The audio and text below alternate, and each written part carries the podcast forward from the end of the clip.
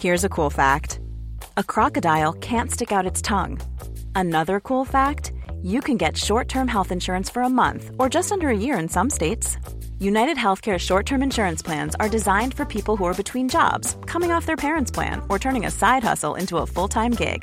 Underwritten by Golden Rule Insurance Company, they offer flexible, budget-friendly coverage with access to a nationwide network of doctors and hospitals. Get more cool facts about United Healthcare short-term plans at uhone.com. One size fits all seemed like a good idea for clothes. Nice dress. It's a t-shirt. Until you tried it on. Same goes for your healthcare. That's why United Healthcare offers a variety of flexible, budget-friendly coverage for medical, vision, dental, and more. So whether you're between jobs, coming off a parent's plan, or even missed open enrollment, you can find the plan that fits you best. Find out more about United Healthcare coverage at uh1.com. That's uh1.com.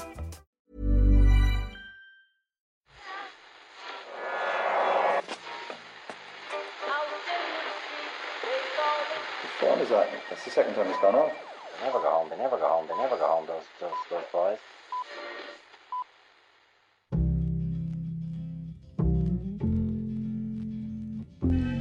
And I said, I want to win the league, but I want to win it better. You can understand that, can't you? Yes. Good lad. So he's almost like having a second captain in the team.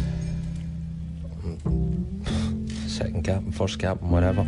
According to the official centenary programme, the biggest public history and cultural event that has ever been staged in this country is taking place all around us here in Dublin city centre, Ken, with more than 500 free talks, exhibitions, a Kayleigh Moore, walking tours, debates, film performances and live dramatisations, 200 venues, 6 outdoor stages, 8 family zones, 50 tents, with lots of activities for children and families. But such is our dedication to you, our beloved listener, that myself and Ken are in here recording an Easter Monday edition of the Irish Times Set and Kevin's podcast. Good to be indoors, Ken, away from all the cultural learnings that we could be... Cultural learnings of revolution for make benefit of glorious nation. I don't know how we managed to tear ourselves away from the Easter centenary memorial programme. So fascinating is the cavalcade of events. Hint of sarcasm in your voice there. I'm actually looking forward to getting out to it. Are you? Oh yeah. What are you gonna? Well, I didn't book ahead, and then I was just got, like a lot of people maybe last night. Oh, I hear there are a lot of interesting talks going on. Boom, sold out. Boom, sold out. Sold out. Sold out. Then there were a few of the indoor talks were not sold out, but you have to call this number to see if there are still places available. Sorry, not that they're not sold out, but that they you can't book online anymore. You couldn't book online yesterday. Mm-hmm. And then I was thinking, call a number. Yeah. But I mean, I'll just watch another one of these documentaries on RT. I'll watch Joe Duffy talking about the Children of the Rising or something. That'll keep me ticking. That'll keep the knowledge base ticking over. Yeah. But there's a lot of free open air events. You know, I might head up to O'Connell Street, Stephen's Green. I did watch yesterday on TV. I was too tired to go out and face the crowd. There was an interactive element when the aircraft and the various flypasts flew over my house a few seconds after appearing on TV.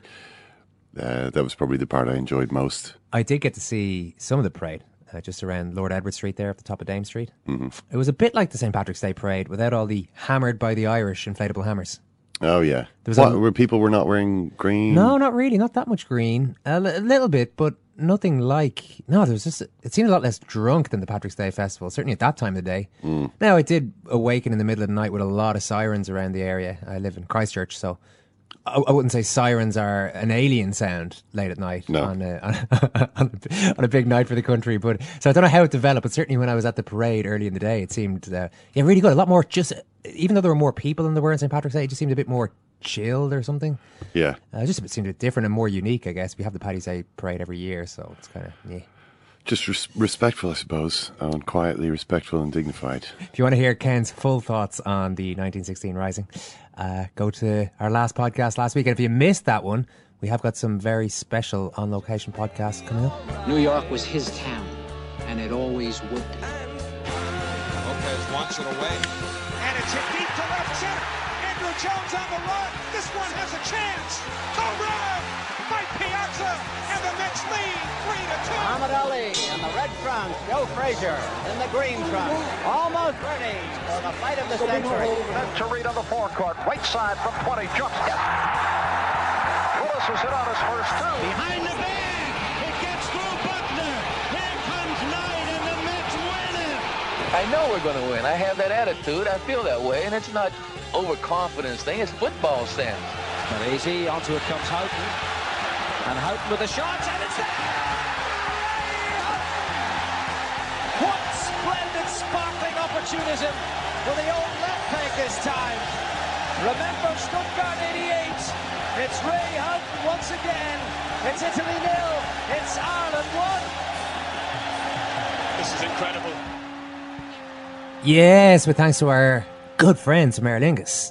From April the 11th, for a week, we're going to be doing our podcasts from New York City. There's a live show in the middle of all that, Wednesday, April 13th. It's a rooftop show. I believe our first ever rooftop podcast, Ken, unless you can remember a previous incarnation. No, I don't remember one. We did once do a radio show in a bar in Ballaghaderreen. Yeah, I was thinking the Shed in Ballaghaderreen. But that had a jacuzzi in it. That's right. It was, I think it was closed over by the time we got there. I think that bar had seen more lively days. We just reached the end of the Celtic Tiger maybe by the time. So the jacuzzi was nicely kind of mossed over. Yeah.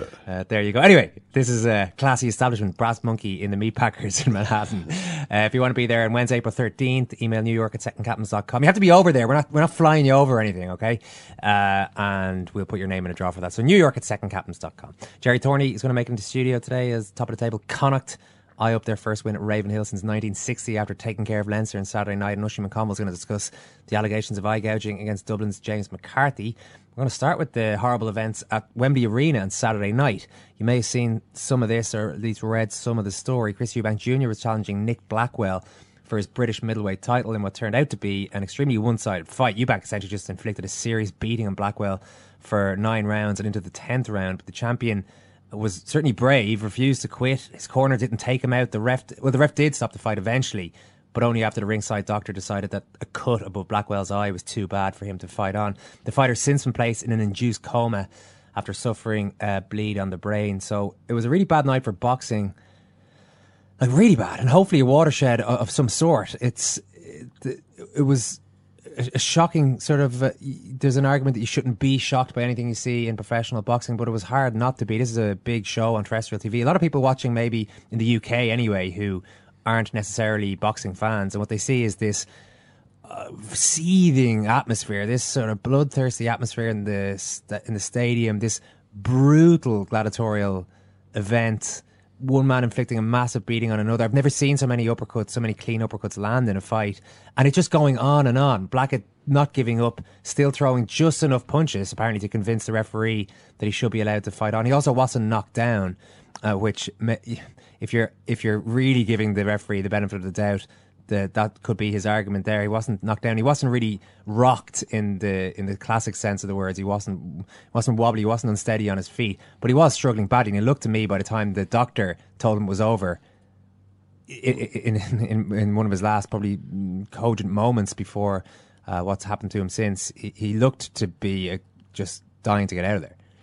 Yeah, well, I found it very weird. I mean, I watched the fight back, and in the 7th round, he gets such a hammering that I'm thinking, how's this not getting stopped at this stage? I really don't understand why the referee hasn't stopped it. He eventually does stop it, as you mentioned, for this, you know, an injury above, like on his left brow. It's like you get one of these golf ball sized swellings on the brow. Apparently, he can stop a fight. For that's enough medical grounds to stop a fight, but just someone taking an unmerciful beating in itself isn't. I thought that Blackwell's corner should have protected him better. It seemed to me when you could hear what was being said to him before the final round. Well, the 10th round was the round in which it was stopped, and what was said to him by his trainer was. Well, it was clear that the trainer was only thinking about the fight and wasn't thinking about his fighter. The trainer was talking about, he seemed pretty excited. He was giving lots of advice. He was saying, this lad has lost all the snap out of his punches. That's, you know, Eubank Jr. He essentially saying, Eubank Jr.'s tired. Now's the time to put on the pressure. This was the plan. We knew he'd get tired. This was the plan. Isn't this what you've wanted all your life? You know, a man who, it struck me, was very much concentrating on the fight, the title, everything around that, rather than, is my guy in shape to continue. He obviously believed that he was. That may have been an assessment that he made. Chris Eubank in the other corner, it was clear, had a different idea of what was happening in that fight. He expressed bemusement that it hadn't been stopped. Yeah, he expressed bemusement during the fight to his own fighter, to his own son. He said, if you keep beating him like this, he's going to get hurt. You know, and why is the referee not stopped it? I don't know. So you can see that clearly somebody who does have experience in Chris Eubank's case, very unfortunate experience of the fight against Michael Watson, who suffered brain injuries after fighting Chris Eubank. Eubank evidently didn't like what he was seeing here. As for Blackwell's trainer Lockett, he seemed to me to be too much wrapped up in what was happening in the fight. Now, I mean, the British Boxing Board of Control, their spokesman is Robert Smith, or the General Secretary, rather, is Robert Smith. And I was really struck by the kind of bluntness of his comments. I mean, he said that he'd spoken to Blackwell's trainer. He was totally satisfied with his handling of the fight. But what he says is every boxer who gets into a ring knows the risks. We have everything in place as best we can, but we're never going to make it 100% safe. It was just, it's kind of like, this happens, this is the kind of stuff that happens in boxing. But it's ridiculous that you can't continue to strive to make it even more safe. Those tragic fights back then, Watson, the Gerard McClellan, Nigel Benn fight, at least the one positive upshot of those fights was that there were neurologists on site for every fight, which I think may not have been the case before then. There were certainly massive safety improvements after a couple of serious incidents in the early 90s. So I don't understand how a fight like this can't shake people into thinking, okay, grand, we have all the medical people on site there, but there's actually no medical people necessarily making the decisions in the middle of the fight as to whether or not these guys are okay to go on. And we're reliant, a referee is largely reliant on a guy getting knocked down repeatedly or a guy failing to throw any punches back, as opposed to being able to look at it. And I know there's an element of being wise after the event, but if you watch the fight back, I mean, this guy is, in the classic boxing sense, he is still throwing punches, but there's nothing in those punches. And he is still defending himself, but not very well, So I don't know. There's a lot to get into here, and we'll do it with Dr. Eanna Falvey, who's worked across a variety of sports. He was the Irish rugby team doctor until very recently. Is team doctor with the Irish Amateur Boxing Association High Performance Unit, and he himself was an Irish national super heavyweight boxing champion. Dr. Falvey, great to talk to you on the podcast. A really horrible outcome from this fight on Saturday. I suppose the first obvious question: do you think, was it avoidable?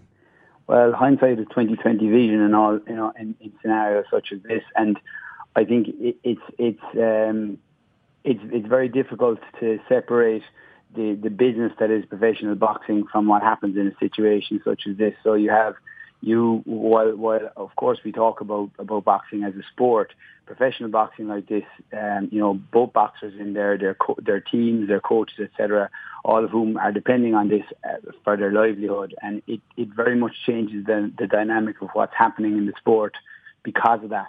And I think it's very hard to contextualize the whole situation without taking that into account.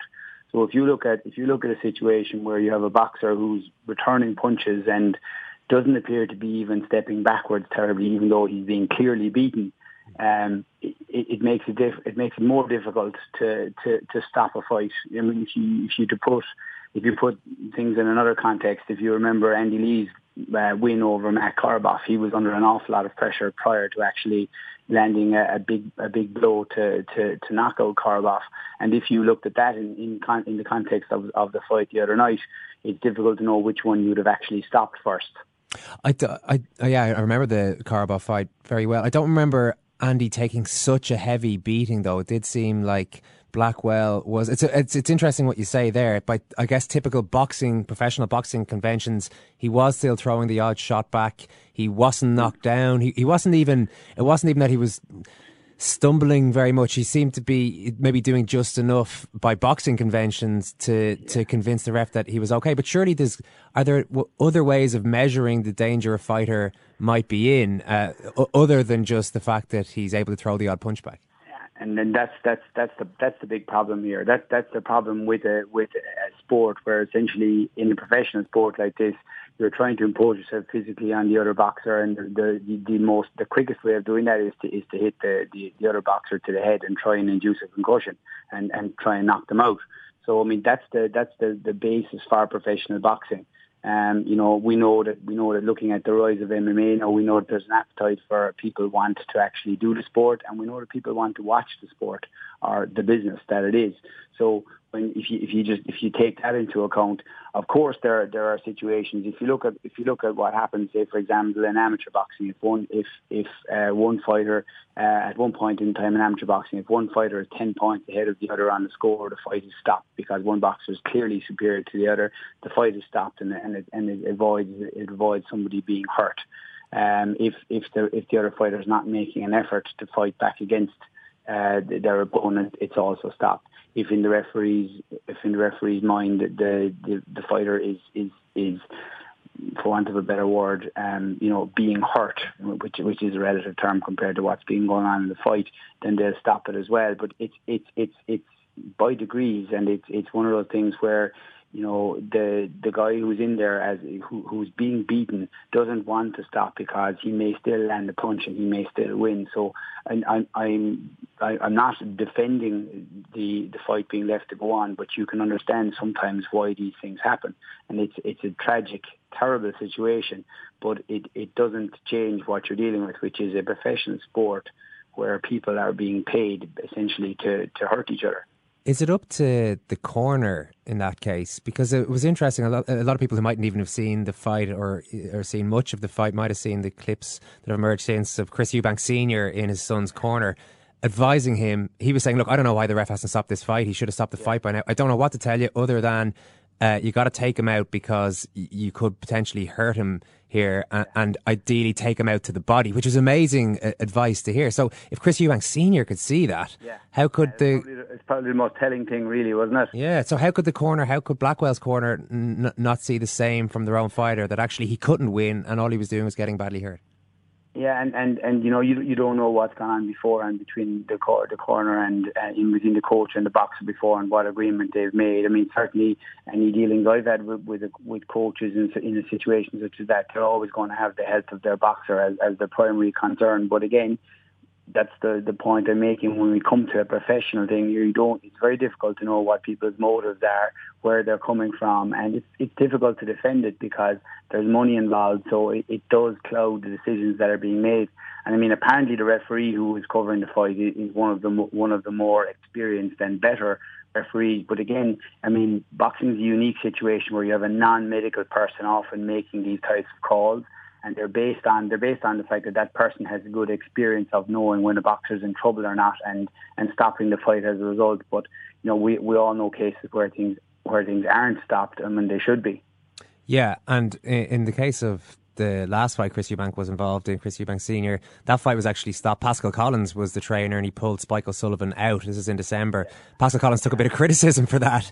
But his rationale at that stage was, look, my fighter had lost the snap in his own punches. He was taking punishment. I knew he couldn't win. But the boxing conventions that we talk about went against Pascal Collins in that context, and it was almost seen like, well, why are you taking the fighter out? Why are you taking that decision away from him? In retrospect, that's the responsible decisions, but maybe trainers don't take that often enough. I couldn't agree more, and you know, it's a bit like Chris Eubank calling that in the corner. Like the boxing people who know their boxers know when a guy isn't going to be in a position to do what he needs to do.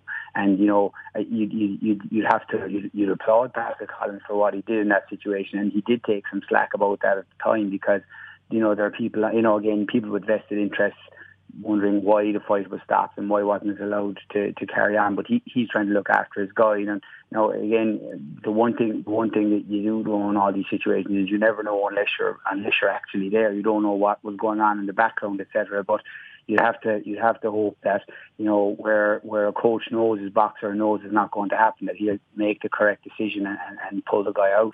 The atmosphere, and it looked, we're just watching on TV, but it looked particularly bloodthirsty, if that's the right phrase. It looked really intense. The crowd seemed quite close to the ring. There seemed to be a lot going on. You could even see Eubank interacting with Tyson Fury and Billy Joe Saunders at ringside. There seemed to be a lot going into that. Can that sometimes transfer to the trainer and to the referee and maybe cloud their judgment in terms of allowing this sort of fight to go on? They're human beings, aren't they? I mean, it's often a quite fetid atmosphere at these type of things. People, you know, I don't know if if you've gone to many fights live, but it changes people, it changes people, and everybody responds, and it's one of the more primal things that you'll see, you know. Where you have a crowd, where, you know, even in something like in amateur boxing, you go to a local show and there are people who see boxing once a year and they go bonkers while it's on, and it just changes people. So it's very hard not to be moved by the crowd, and that's why, you know, certain boxing venues like the, you know, in Ulster, you know, the venue there is the Ulster Hall is particularly impressive for that very reason, because it's right down on top of the ring.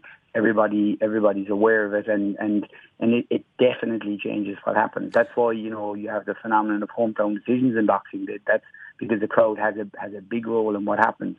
Yeah, and it's interesting the way you say that it actually changes a person, because you do feel... I did get a sense... Now, I watched the fight in full after hearing about what had happened, but even with that, I felt there's a certain guilt that I'm a boxing fan. You know, I've been to these fights. I remember particularly Bernard Dunne, say, beating Ricardo Cordoba that time after being knocked down a few times, and really, maybe I'm a bit hypocritical asking some of these questions up in my ivory tower when I was screaming for Bernard Dunne to knock this guy out. I mean, that's the way boxing is. But I don't know, we're in 2016. We think we're getting a better understanding of concussion. I know a subject that's very close to your heart, and in sport in general, and yet boxing seems to stand alone as this gruesome sort of spectacle. Does this feel like a watershed moment? I mean, are there any practical changes, do you think, that can be made to...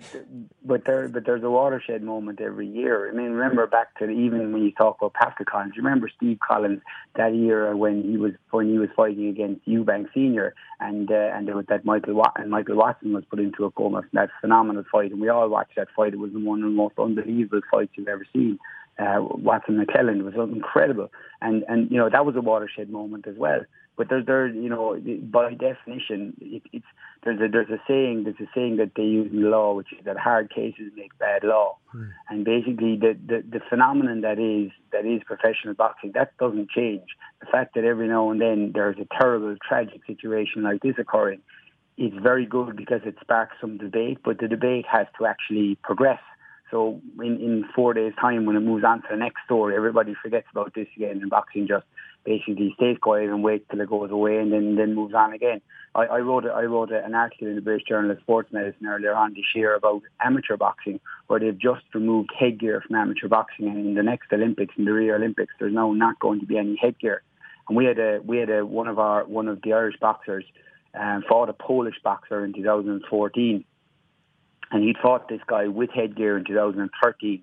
And when he fought him in 2014 without headgear, the guy threw something like 70 punches, missing 56 of them and landing 21. But he made 23 head contacts with our boxer. And our boxer had a headache afterwards, and a week later was diagnosed with a bleed on his brain from the amount of contact that he'd had in the fight. Now, basically, I published that article because I think it's a disgrace what's happening in amateur boxing. But, you know, for me as a medical doctor who I boxed myself, and I would have looked after boxing for a long time until recently. And basically, the one thing I would have always said is you have to differentiate the sport of amateur boxing from the business of professional boxing.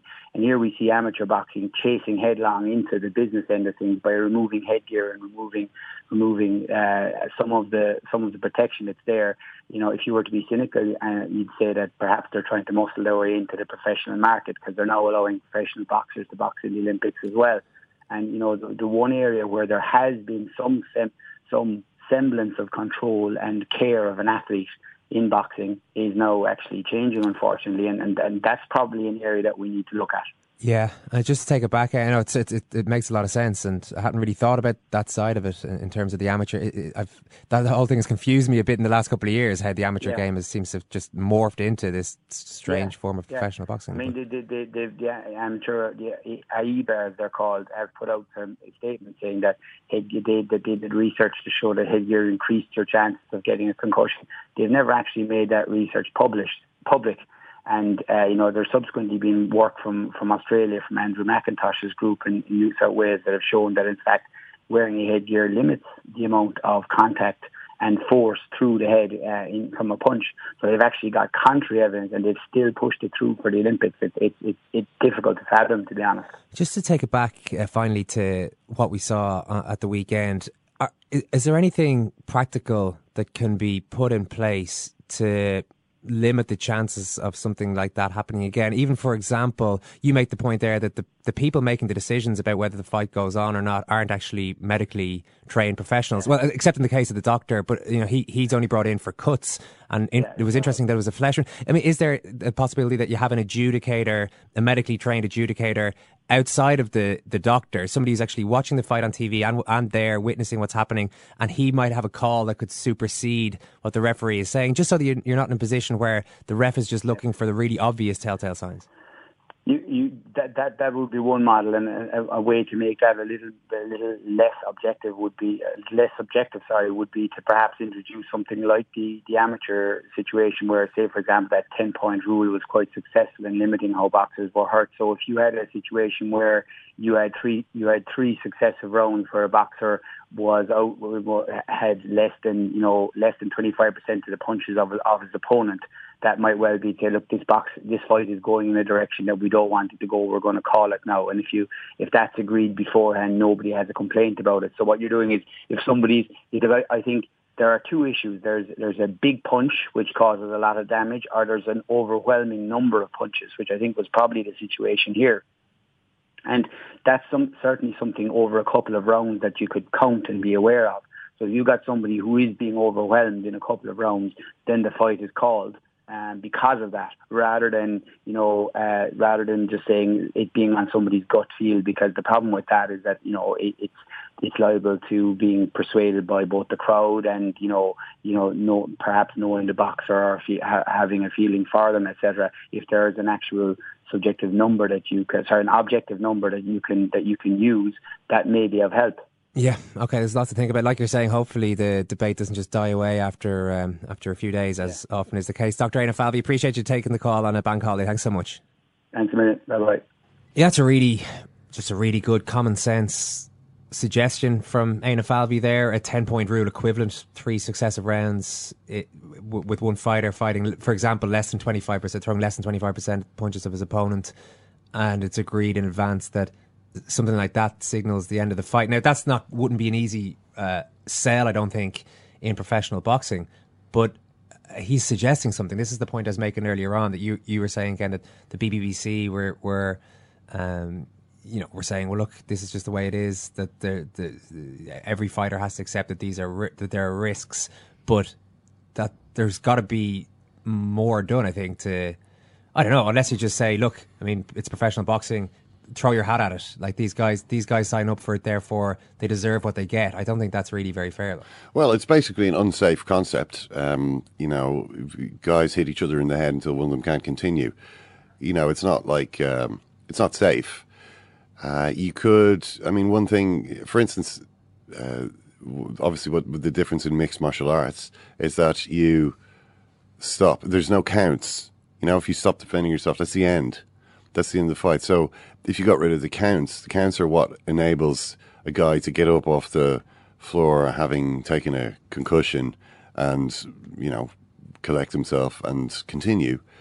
If you got rid of that... So just a knockdown is a knockout? Is that what you're saying? Well, a knockdown, if you can't get back up, if you're in that situation, that would make a lot of fights a lot shorter. It would mean a lot of boxers would absorb a lot less damage in the fights. It would, I imagine, not be popular among boxing fans. No, I'm trying to imagine selling that to the boxing. But this is my point. Yeah, you got to make these suggestions, and qualified people have to make them too. That is the argument that fans of MMA would make, is to say why their sport, despite its appearance, is safer than boxing, because there isn't the chance for the fighters to absorb the same amount of repeated punishment over a long period of time. They don't get the chance to sort of take a little break and, gather their energies in account. You know, if they're knocked down, that's pretty much, if they're stunned, that's pretty much the end of the fight.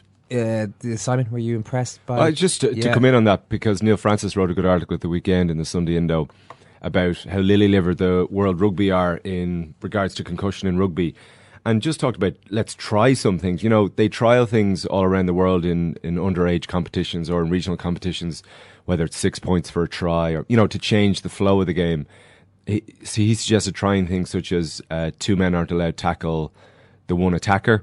There was a 10-point plan there as well. And it seems as if they don't even try things. It's more about, testing for concussion and seeing how badly damaged players are and using medical evidence as opposed to trialling laws in the game to prevent it happening at all. All right, Jerry Thorney's in the studio. Jerry, thanks for popping in on an Easter Monday. How are you? Very good, thank you. The atmosphere at the sports grounds is something that you discussed, I think it was one of the podcasts I was away for on holidays a couple of weeks ago, about this being one of the best things, probably about Irish sport at the moment, what they're building there in Galway. I'd imagine it was a pretty good one on Saturday night. Don't know if I've ever heard a roar quite like the one that greeted Caelan Blade kicking the ball dead with 80 minutes up. I don't know if I've ever heard a roar quite like it in the sports ground, because I'm sure at 7-0 up at half-time, and then when it became 7-3 early in the second half, the Connacht crowd feared the worst, but just the sheer bravery. The bravery comes in many formats in sport, and it's very brave to continue to put your body on the line and make tackles and rugby and defend such a slim lead. But it was also the manner they did it, just by keeping the ball and varying the points of attack and going through 20 phases at one point in the win, just refusing to kick, which was in stark contrast to Leinster, who didn't play with as much variety or width and had kicked the ball a couple of times in the first half into that wind, which led to the game's only try. So both Leinster's kicking policy, or use of the ball, and then Connacht's superior use of the ball were contributing factors in the only try of the game, and for that reason it was a very memorable, deserved win for them. I thought the most startling thing was, as you say, changing the point of contact, the difference between the two sides. It was so evident the philosophy of the two coaches was radically different. Leinster, I think, felt they were a bigger, more powerful side and that they could bludgeon their way through. And Connacht just, their belief in their skills, in the toughest of conditions, in the tightest of games, against a team they really want to beat, at home in front of this record crowd, which brings its own pressure, because when you're trying to build things, there's new visitors, there's new people seeing the game for the first time. All these added pressures, they're top of the table, they're playing the team who are in second place, and they still stick to their philosophy. That was the most impressive thing, and again, it just showed the difference between the two sides. Yeah, it was quite striking, the difference. We've cut Leinster a little bit of slack on two counts. Number one, they were welcoming back an awful lot of players from the Six Nations. They were much greater bulk of players still, despite Connacht's record-breaking five in the game against Italy. And so they welcomed back an awful lot of players to the starting team and to the bench. So they weren't going to be perhaps as cohesive as Connacht. And they had beaten them in the earlier meeting this season at the RDS. And we are only in the first season of the Leo Cullen reign with Gervin Dempsey and the rest of the coaching staff there. If memory serves, in the first year of Pat Lam's reign, after they won their opening match at home to Zebra, they then lost their next 8 league matches in a row. Rome wasn't built in a day. And so for the last 2.5 seasons, I was lucky enough to go be down there last Tuesday and watch some of the training session.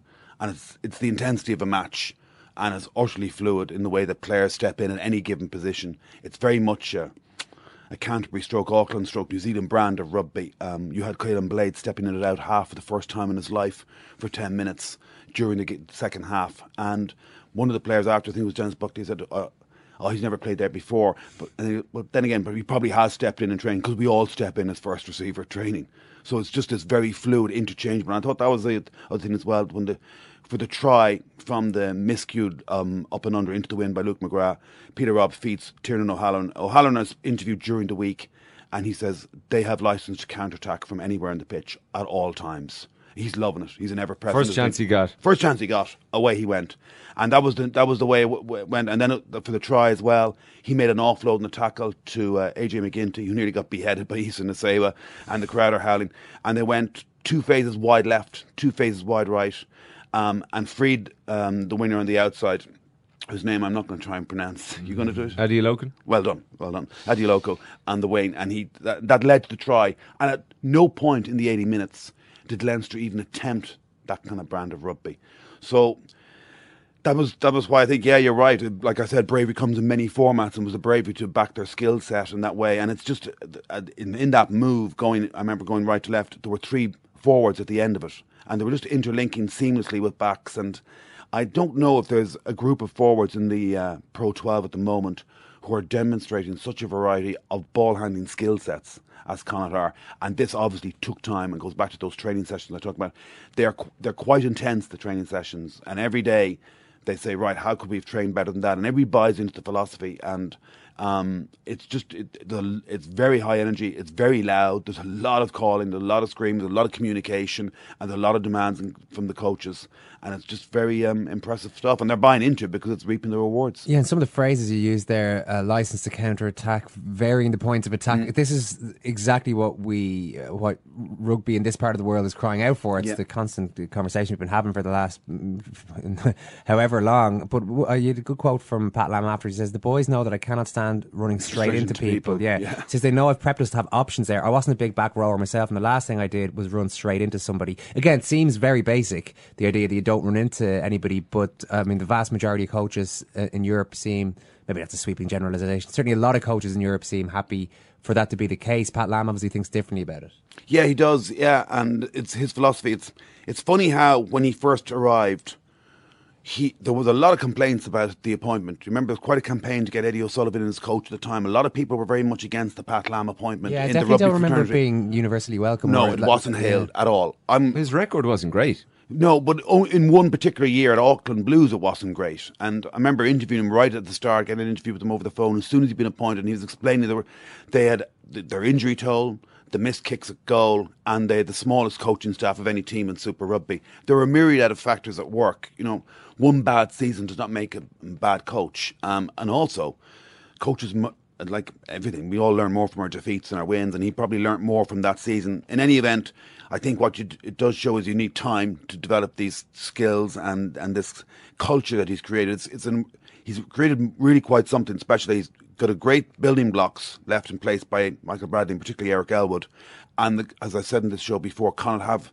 Their budget has been increased by the RFU from something like 4 to 6 million. So for the first time in history, they've been really backed by the RFU. That's worth noting as well. He came in at a good time. There's a fantastic crop of players coming through from the academy and Nigel Carroll's work there. But all that being said, he's created a culture of winning. He's created a culture of professionalism and of a brand of rugby that, you're right, is very exciting to watch. This is Connacht, traditionally the lowest try scorers in the Pro 12, who relied on brute force and their line-out maul and their set-piece game and their physicality to survive with the big guns. Now they're doing it by outwitting them.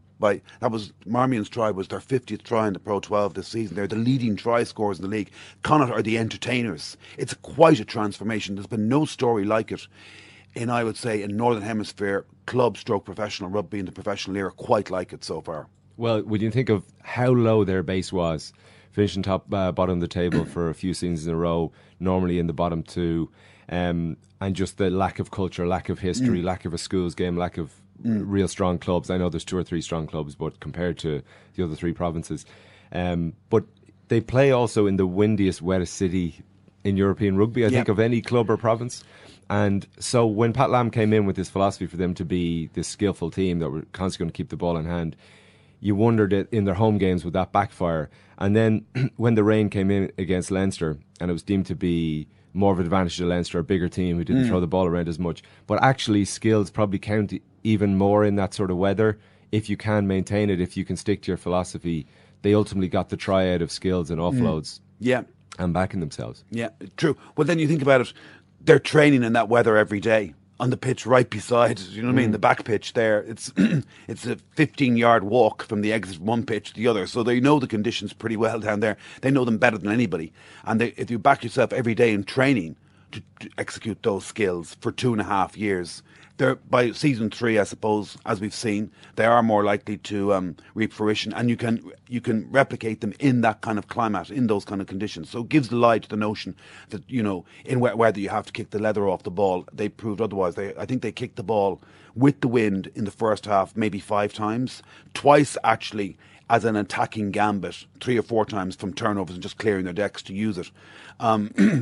So it was driving even their own supporters mad. There was lots of shouts of kick it, and they just ignored and went on playing this brand of rugby. Yeah, it did strike me. You were just, but whatever about against the wind, I know there's a lot. Even when they had the wind, they seemed pretty reluctant to kick the ball. Yeah. You know, when it seemed like there had to be the odd percentage play there where you just nudge it down the line. And ultimately, they got a cracking good try out of it by backing themselves when the weather was, I mean, it was quite an extraordinary day and evening. There were rainbows, sunshine, snowstorms, hailstones, everything. There was, and they backed themselves, and Leinster didn't to the same extent, and with the win for 40 minutes, never really looked like scoring a try. Well, the other thing is it kills the clock. If you can hold on to the ball, I mean...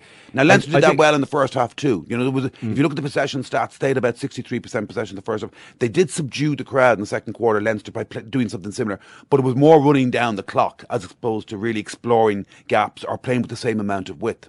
I think there's a natural instinct amongst supporters and probably players that when you're under pressure in your own 22, kicking it long is the best option. But the way it works these days, how good fullbacks are, how good back threes are, combine and bring the ball back, or even if you're kicking it to touch, it's a line out that's almost always won by the team that's doing the throw in, and the pressure straight back on you. Yeah. And all you've actually killed is 10 seconds and gained whatever 20, 30 yards. Whereas if you go through 20 phases, you kill the clock. You have a decent set piece, then you know you're sort of taking things more in control in your own hands. And if you're doing that game after game, you get better and better at it. Yeah, and they backed themselves even at 7-3. They didn't in any way waver from this when it looked it was going to be a really long 38 minutes for them after Ian Madigan's first penalty. Now, and I think as well they asked more questions of the Leinster defence. You'd have to say Nigel Owens refereeing was very conducive to recycling the ball, as it often is. There were only 9 full penalties in the match. Very few players were penalised for going off their feet, yet there seemed to be a fair degree of it. It was a classic Nigel Owens kind of game. It was very fluid. He handled the game very sympathetically. I'm not sure it would have been quite the same game if there'd been one of the more typically fastidious Pro 12 referees around, and there are plenty of them. That could have been a different match. You know, the referees are very influential.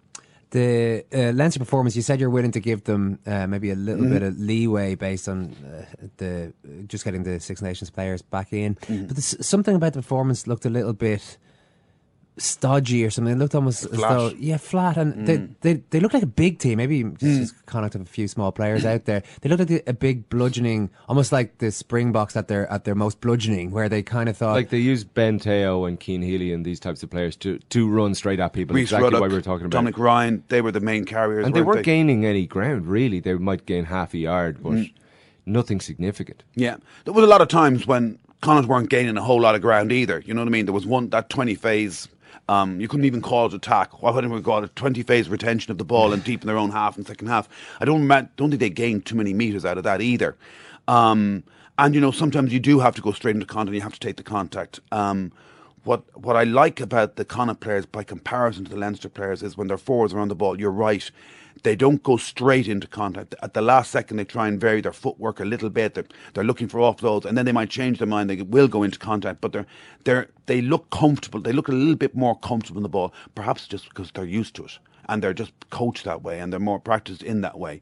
But like I said, we'll give Cullen and Dempsey time and cut them some slack. They're still in a very good position in the league, Leinster. They've got a reasonably good... If they beat Munster at home, which is going to be a cracking game in the Aviva next Saturday, because there were signs of a little bit of a recovery again in Munster's play at the weekend. They scored some cracking tries, albeit against Zebra. That will be a very interesting game to see how Leinster approach that one. You would imagine with Johnny Sexton back, they'll be a completely different team because he's such a good running out half and he comes off the Six Nations in such good form.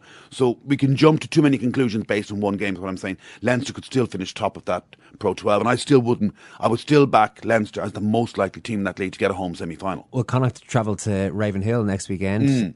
They haven't won there since 1960, I think you were saying this morning. But they're full of confidence. I don't think they'll be too concerned about any of those historical issues. It's an interesting one you mentioned because they would always have been saddled by their own history in the past, going to places they've never won and lacking that real belief to do it.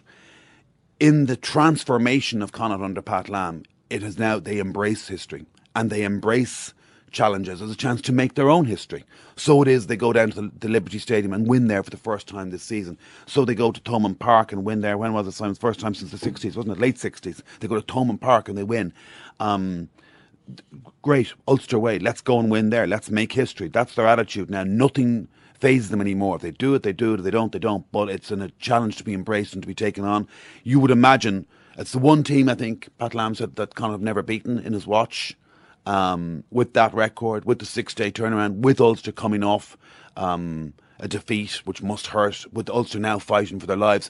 But this is the great thing about this 6-game run, and most of the teams they played, as Pat Lam has said, they've come up against opponents who are desperate for wins as well. This is the business end of the season, where every win is vital. And as it stands, with the buffer they have now over 7th place, despite Edinburgh winning yesterday, that win in Edinburgh a couple of weeks back has, I think, virtually sealed them a place in their main target of winning, of getting into the Champions Cup. The problem now for Connacht is they've really increased their own expectations levels, and boy have they increased the expectation levels of their fans. They just can't stop talking about a semi-final, a home semi-final in one or other competition. And this is the additional problem for them. In the midst of this run of 3 derbies, they've got Grenoble away. If they win that, they get a home semi-final against most probably Harlequins, Conor Shea et al. And if they get, of course, in the top 2, they get a home semi-final in the Pro 12. I think at the very least, if they don't get at least one semi-final in one of the competitions, even if it's an away semi-final in the Pro 12, it would almost be anticlimactic for them now. Yeah, well, one thing we didn't touch on there is they've had no luck this season with injuries either. AJ McGinty's their third choice out half. Yeah, and he's gone now as well. What are they actually going to do? I mean, they're at a situation now where do they manage the 2 competitions? Do they rest players against Grenoble? I don't think so. Listening to Pat Lam, being down there a couple of times recently, it seems as if the Challenge Cup is arguably the more winnable trophy for them. If you think about it, they've only 3 more games to win in that. To win the Pro 12, they probably have to win at least 3 of their last 4 in the run-in, and then a semi-final and a final. And, of course, imagine what winning a trophy would do for Connacht. Just to winning a trophy. I don't think they've ever won a trophy before. Not like a major trophy. It would be a huge boon for them. So I don't think they can ignore that and just feel an academy side and just take the head in the chin and go out of the Challenge Cup and refocus their energies in the Pro 12. I think they have to go for it. So it is a challenge for them. And their squad. Imagine one of the other provinces down to their fourth choice out half. Yeah. You would fully expect them to lose the next game. Yep, you would. You would. And yet, it's been a real feature of them this season, and you watch them in training. It's quite a numerous training session. Every single member of the academy, as well as the senior squad, is involved. And that is why there's been such a seamless transition, like Peter Robb making his full debut at the weekend against Ben Teo and Gary Ringrose. And he wasn't phased, and he was very effective. He was actually had a decent game. And of course, yep, Bundyaki outside him was utterly sensational, as he ever is. So they'll find a way around it. They've never had an excuse culture when it comes to injury, that's for sure, and they're not going to start now. They'll find a way, and they have now utter faith in the entire squad. And another feature about that game as well, Owen McKeown made 23 tackles, something like 9 carries for 49 metres. He was unquestionably the man of the match. He wasn't meant to be in the team, except for Jake Heenan pulling out the day before. And I think that shows the level of hunger now just to get into a matchday squad down there as well. I'd say they're beating down Lamb's door. Why didn't you pick me this week? They said there were a lot of disappointed players, and he made a point of praising the rest of the squad and making that matchday 23 so honed from training during the week. So they'll be banging down his door to get into the team again next week. Jerry, we've kept you in here long enough. The biggest public history and cultural event that has ever been staged in this country is taking place all around us. So we'll let you go out and enjoy some of it. Cheers, thanks very much. What are you saying?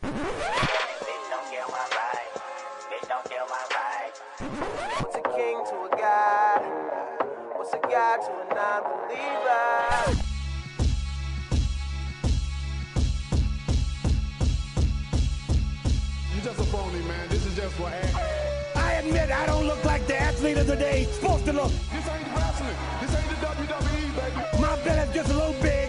My hand is just a little big. This is just an act that you're doing. You should be an actor. But brother, I am bad, and they know I'm bad.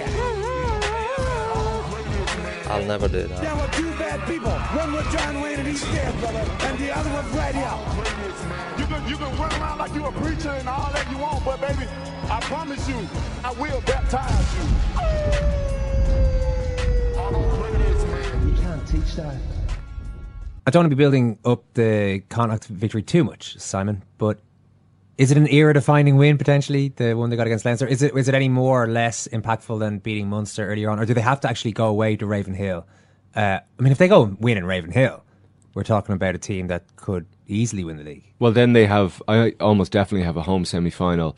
And at home, you kind of fancy them to win or beat any other team in the league. But the final 15, 20 minutes of that game when they're under the cosh and scrums on their own line and massive wind in their faces, you kind of felt as if Connacht were grappling with their whole history here of, you know, showing promise but ultimately failing on the biggest occasion. And this wasn't the biggest, most important occasion, but it was beating a Leinster team who were also desperate to win that game.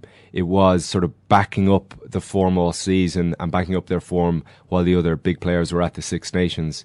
And Leinster ultimately picked almost their strongest team. Certainly by the end of the game, that was as good as a team as Leinster can pick at the moment.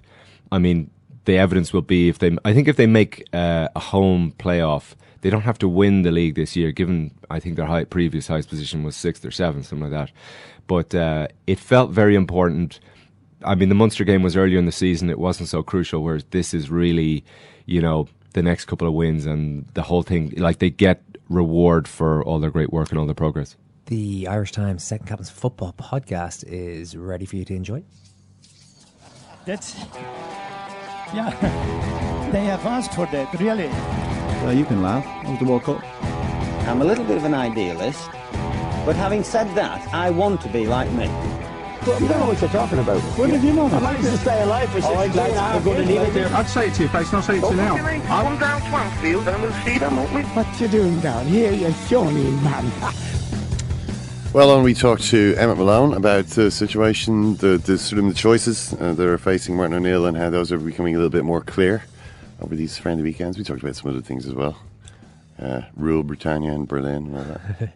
Last year's All-Ireland final, you might remember Philly McMahon appearing to gouge the eye of Kieran Donaghy. He accepted a one-match ban. McMahon accepted a one-match ban eventually after that one. Sean Moore, interesting, I was reading it up on it today based on the incident we're about to chat about now, but there's Sean Moran wrote at the time, there's no specific infraction of gouging in Gaelic games. That incident, the McMahon incident, was dealt with under Category 3 infraction, and the rule was to behave in any way which is dangerous to an opponent. So it might be, I don't know, worth bearing that in mind, that there's no specific rule about this particular type of foul play. But on Saturday night anyway, James McCarthy appeared to at the least stick a thumb in the eye of Donegal's Martin McElhenny, and Ushie McConville is ready to talk a little bit about this. We appreciate you taking a call on a bank holiday, Usheen. Appreciate it so much that I'm going to ask you what you made of the James McCarthy incident to start. Oh, straight in with a tough one on. At the time, I didn't think much of it, and I suppose, you know, when you slow it down and you actually see the incident, there's no doubt that it doesn't look great, but genuinely think it wasn't a gouge. I think it was just when he put his hand in his face and he started to squeeze it or whatever, it comes close to the A area, but I genuinely think at the time that wasn't the intention. And what is he doing with his thumb there though? I mean, he whatever you call it, he does get his thumb into the eye, you know? Yeah, it definitely doesn't look great, you know, as I say, when you slow it down, but if you watch it at normal speed, I think it was just a matter of getting his, you know, the two of them were sort of wrestling, and just to get, the McElhenny or whoever it was away from him, and there's no doubt that it doesn't look good, but I genuinely don't think that it was an actual gouge. Like, I've seen worse incidents, like the Philly McMahon incident in the All-Ireland final, you know, was definitely worse than that particular incident, but that doesn't make it right. That doesn't make it right. So when you say it wasn't a gouge, was it reckless enough, or was it serious enough that you would call it foul play, that you would ban the player for that? Well, I suppose the one thing that we need to realise is the referee has dealt with it now, and so for it to there to be any punishment, the referee will have to mention that in his notes. He gave him another yellow card. An A gouge will be a straight red. So I think we've heard the last of it, to be honest. And McCarthy, I suppose, will be lucky in that respect if there's nothing in the referee's report. But if you remember, the referee has a couple of days to get that report together and send it in. So they probably won't receive it till Tuesday. So we probably won't know till maybe Tuesday night or Wednesday. But what he puts in the meantime when he has a look back at it is completely up to himself. But if it's a case that he hasn't put that in and it's already been dealt with on the field, then I can't see there being any sanctions, long term. The point you make about the slow motion, about the fact that it looks worse in slow motion. I mean, clearly it does, and that's what Dave McIntyre interviewed him on News Talk afterwards, and Gavin took umbrage really with the fact that Dave McIntyre was asking him these questions. He says, "I think that's a very strong allegation you're making there to me, particularly since I haven't seen the tape. To be suggesting there was something malicious, I don't think that's very fair." Actually, I don't think Dave had used the word malicious, but anyway, he had asked him about the incidents. Dave McIntyre then asked to follow up, and Gavin says, "Look, there's lots of incidents in a game. If you slow them down to the 10th of a second playback, things won't look as pretty as they would in real time," which is along the lines of what you're saying there, Oisin. But I mean, that's partly the point of slow motion replays, that it does pick up things that can actually be very serious that you wouldn't have noticed. They wouldn't have noticed in real time. And surely, if you find something afterwards, whether it's dealt with by the referee or not, if you find something serious enough, and it looks to me like it doesn't look like a good incident at all, you should be able to lean on that technology. Oh, absolutely.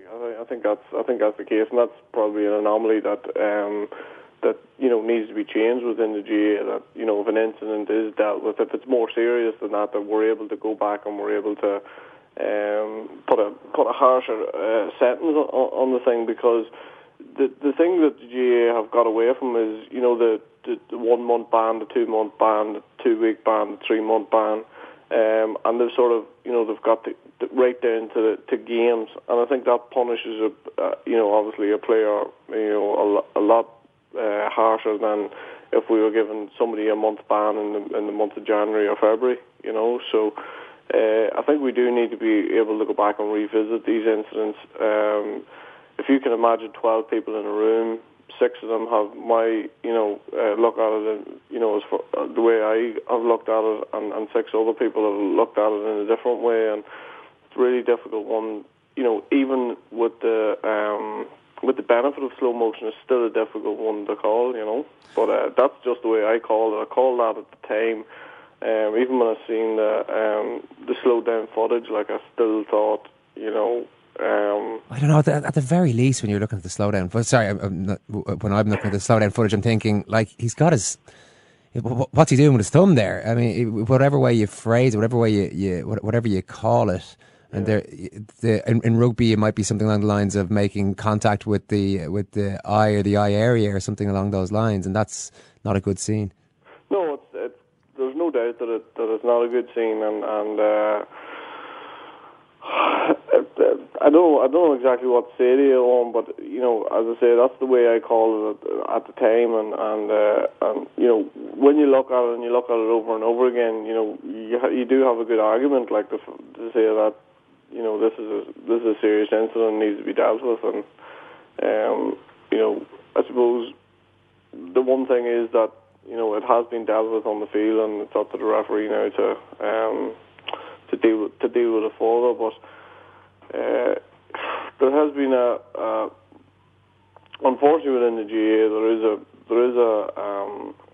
there is a period of time which the referee hasn't been in that report. I mean, if we knew today, what the referee had said, we'd be able to make a better judgment call. But I can guarantee there's nothing in that report that's going to be anyway damning for James McCarthy. Yet, if the referee has had another look at it in the next day or two, which I'm sure he has, I mean, he's at liberty to change that report, and that's why I think in an incident like that, if we have somebody along the sideline that we're able to say, straight away, I mean, how long would that have taken?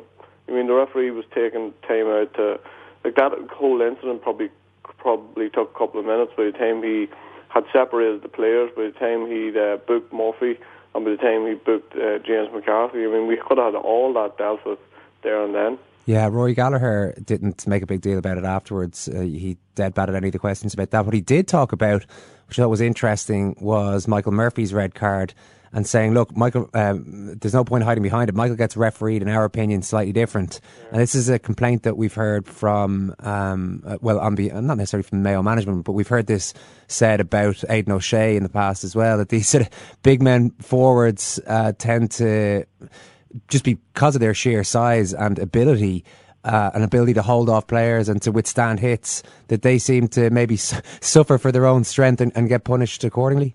They do. I just think, you know, a lot of the time from Michael Murphy is that he gets himself on yellow cards early in the games. And if you watch any of the incidents, any of the times that Michael Murphy has actually been sent to the line, he gets himself in trouble very, very early on. And then Michael Murphy only seems to know one way to play. He doesn't. He's unable, you know, to hold back in any way, and that's why he's picking up those second yellow cards. He, you know, when you consider that he does tackle very fairly ferociously. I think I was at the Monaghan Mayo game, and Aidan O'Shea got sent off, I think, after 4 or 5 minutes, and there was absolutely no way it was a yellow card. He was just too strong. Yeah. He was just too strong for the man he was actually tackling. The man hit the ground immediately, and the referee pulled a black card. This was 4 minutes into the game, I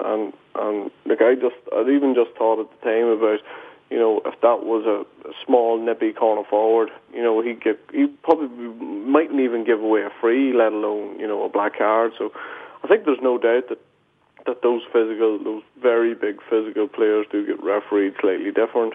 You know, I was doing the Kerry Monaghan game yesterday, and you know, you look at the likes of Donachie, and you wonder, you know, how does he tackle a Dermot Malone? You know, how does he tackle a Dermot Malone to make it look like he's actually tackling him fairly? The Kerry have a guy called Brendan O'Sullivan who come on, who's one of the most physical, biggest players I've seen come into the game in quite a while, and he had a couple of tackles very, very early on. I think he probably was booked after 30, 40 seconds of the game. So I think it's true that, you know, the big men are refereed slightly differently, but I think it is time for Michael Murphy to temper some of that. I don't know if that affects him as a player, but The argument would be Michael Murphy's not the same player if he doesn't have that physicality and that. But if the referees are going to referee him that way, Donegal need Michael Murphy on the pitch, and therefore he's going to need to temper it in some way. So you mean temper it in the sense of just pulling out of the full-blooded tackles a little bit? You need to hold back a little bit. Yeah.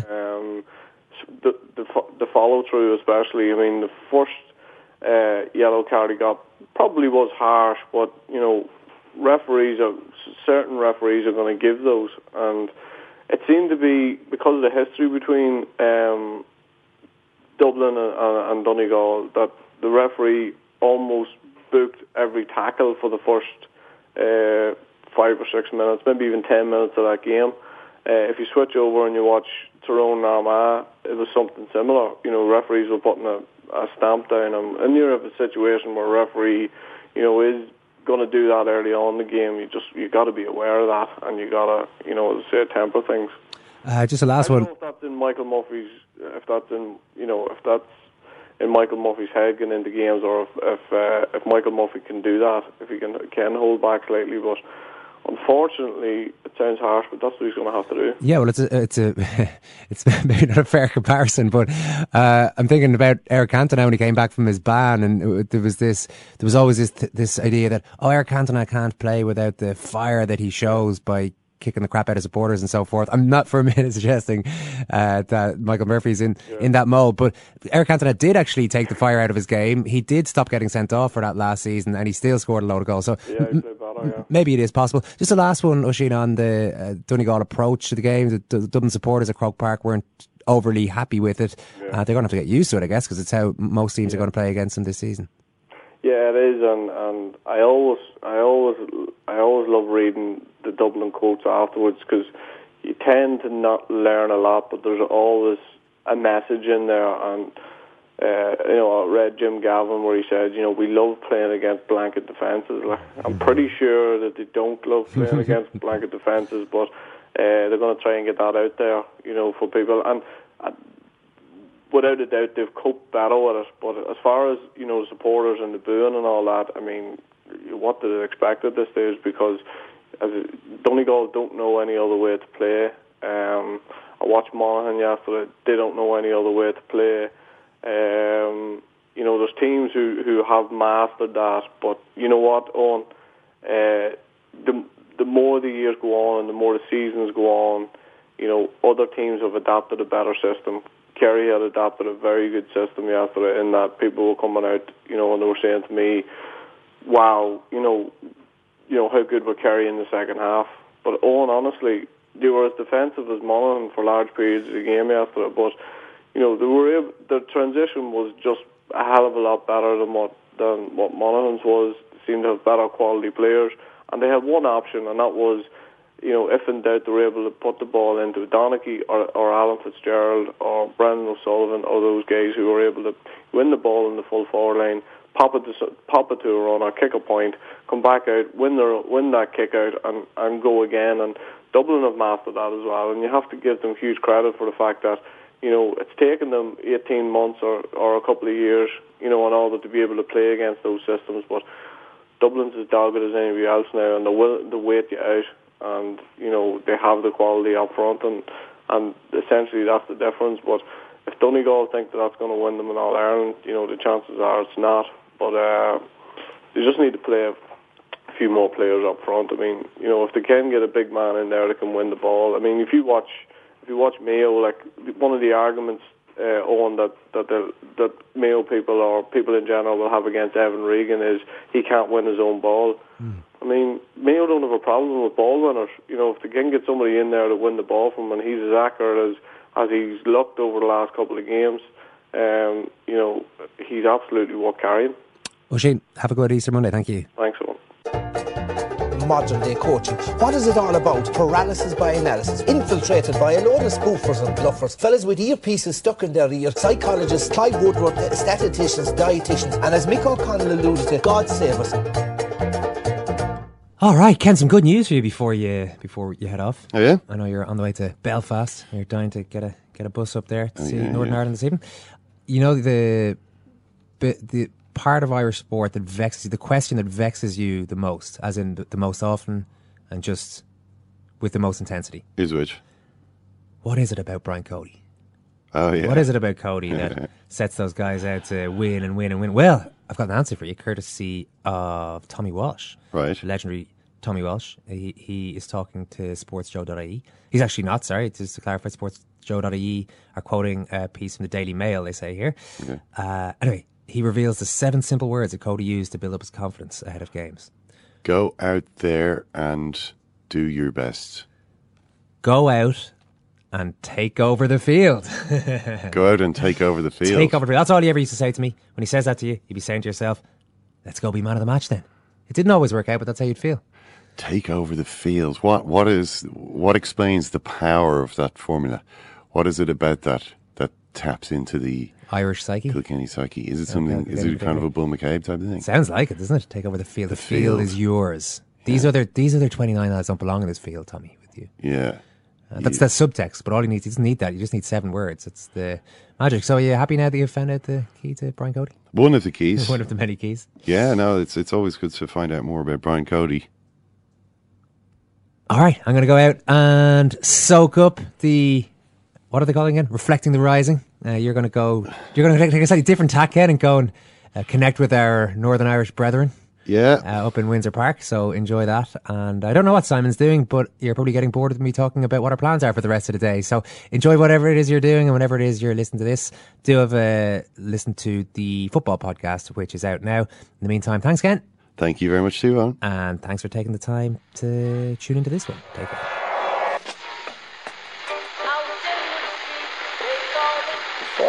That's the second time it's gone off. They never go home, they never go home, they never go home, those boys. Planning for your next trip? Elevate your travel style with Quince. Quince has all the jet-setting essentials you'll want for your next getaway, like European linen, premium luggage options, buttery soft Italian leather bags, and so much more. And it's all priced at 50 to 80% less than similar brands. Plus, Quince only works with factories that use safe and ethical manufacturing practices. Pack your bags with high-quality essentials you'll be wearing for vacations to come with Quince. Go to quince.com/trip for free shipping and 365-day returns.